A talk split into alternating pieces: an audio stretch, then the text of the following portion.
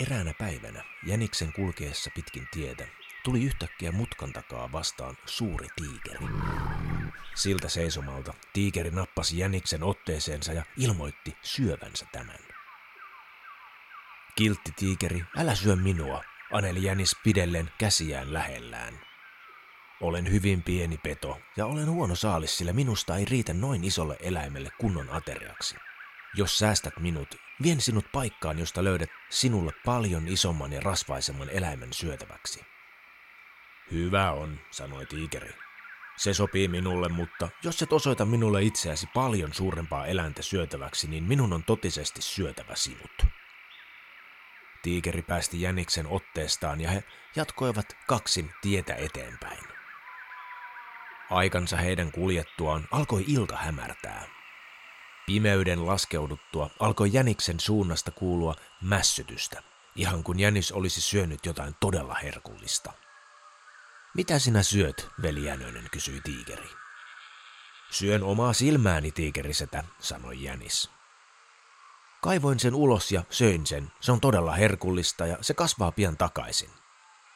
Tiikeri yllättyi kovin kuullessaan Jäniksen sanat, mutta hän oli kovin nälissään ja päätti myös herkutella toisen omista silmistään. Hetken kuluttua alkoi Jäniksen suunnasta kuulua taas herkullista mässytystä. Mitä nyt syöt, kysyi tiikeri. Minä syön nyt toista silmääni, tiikerisetä. Se on vielä herkullisempi kuin ensimmäinen silmäni. Tiikeri hölmöläinen meni lankaan ja söi myös toisen silmänsä. Tiikeri oli nyt täysin sokea. Jänis käytti tilaisuutensa hyväkseen ja johdatti tiikerin syvän rotkon reunalle. Jänis kehotti tiikeriä istumaan alas ja lepäämään.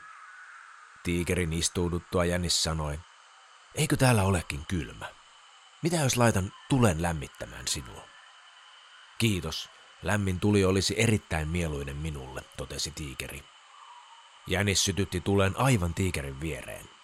Kun tuli alkoi roihuamaan, lisäsi Jänis puita liekkeihin aina lähemmäs tiikeriä niin, että tiikeri joutui aina liikkumaan hieman loitommasta tulesta. Jänis jatkoi tekosiaan, kunnes tiikeri lopulta perääntyi niin kauas, että tippui takaperin rotkon reunalta.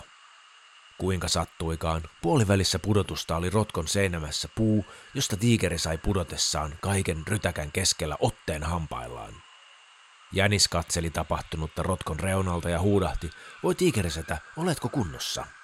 Tiikeri ei uskaltanut avata suutaan, jotta ei tippuisi rotkoon, ja ei voinut kuin vähän murahdella Jänikselle vastaukseksi.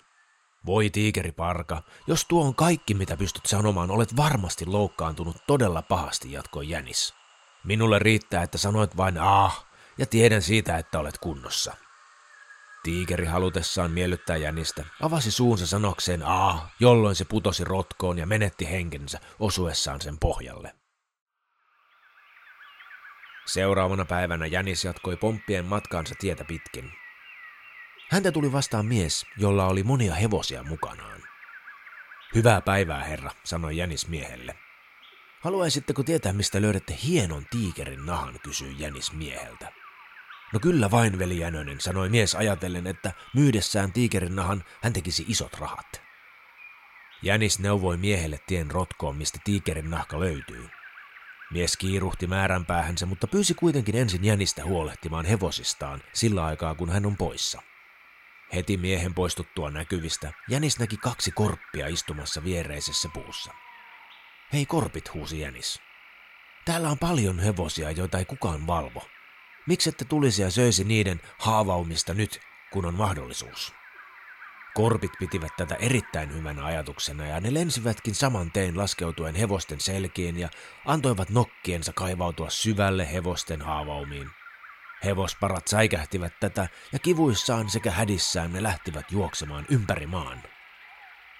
Jänis vuorostaan jatkoi matkansa tietä pitkin. Kohta tuli vastaan poika, joka paimensi lampaita. Huomenta poika, haluaisitko tietää missä on korpin pesä täynnä munia, kysyi Jänis pojalta. Kyllä vain, vastasi poika miettien, että hän kiipeisi puun ja veisi munat pesästä. Jänis osoitti pojalle puun, josta pesä löytyisi, ja poika kiiruhti kohti pesää. Hän pyysi mennessään Jänistä pitämään huolta lampaistaan sillä välin, kun hän on poissa. Jänis pian näki jonkin matkan päässä rinteessä suden. Jänis meni suden luo ja sanoi, Susiveliseni, tiedätkö, että tuolla on iso lauma lampaita ilman paimenta? Ehdottaisin, että käytät tämän tilaisuuden hyväksesi ja tapat niistä osan. Siltä paikalta susi lähti juoksuun kohti lampaita. Lauma hätääntyi ja levisi. Susi kerkesi kuitenkin tappaa monen monta lammasta. Samalla jänis jatkoi matkaansa rinteen päälle, josta näki koko maan. Sieltä hän näki kuolleen tiikerin makaamassa rotkossaan ja miehen nylkevän sen nahkaa. Hän näki myös hevoset kiitämässä ympäri maan, korpit ruokaillen niiden selkien päällä. Hän näki myös pojan varkasilla korppien pesässä ja suden tappamat lampaat leviteltynä kaikkiin ilman suuntiin. Jänis katsellessaan tätä nojaili suureen kiveen ja näky huvitti häntä niin, että nauraessaan hänen suunsa leveni ja leveni niin, että hänen ylähuulensa halkesi. Tästä eteenpäin Jäniksen huulet ovat ikuisesti olleet tällaiset.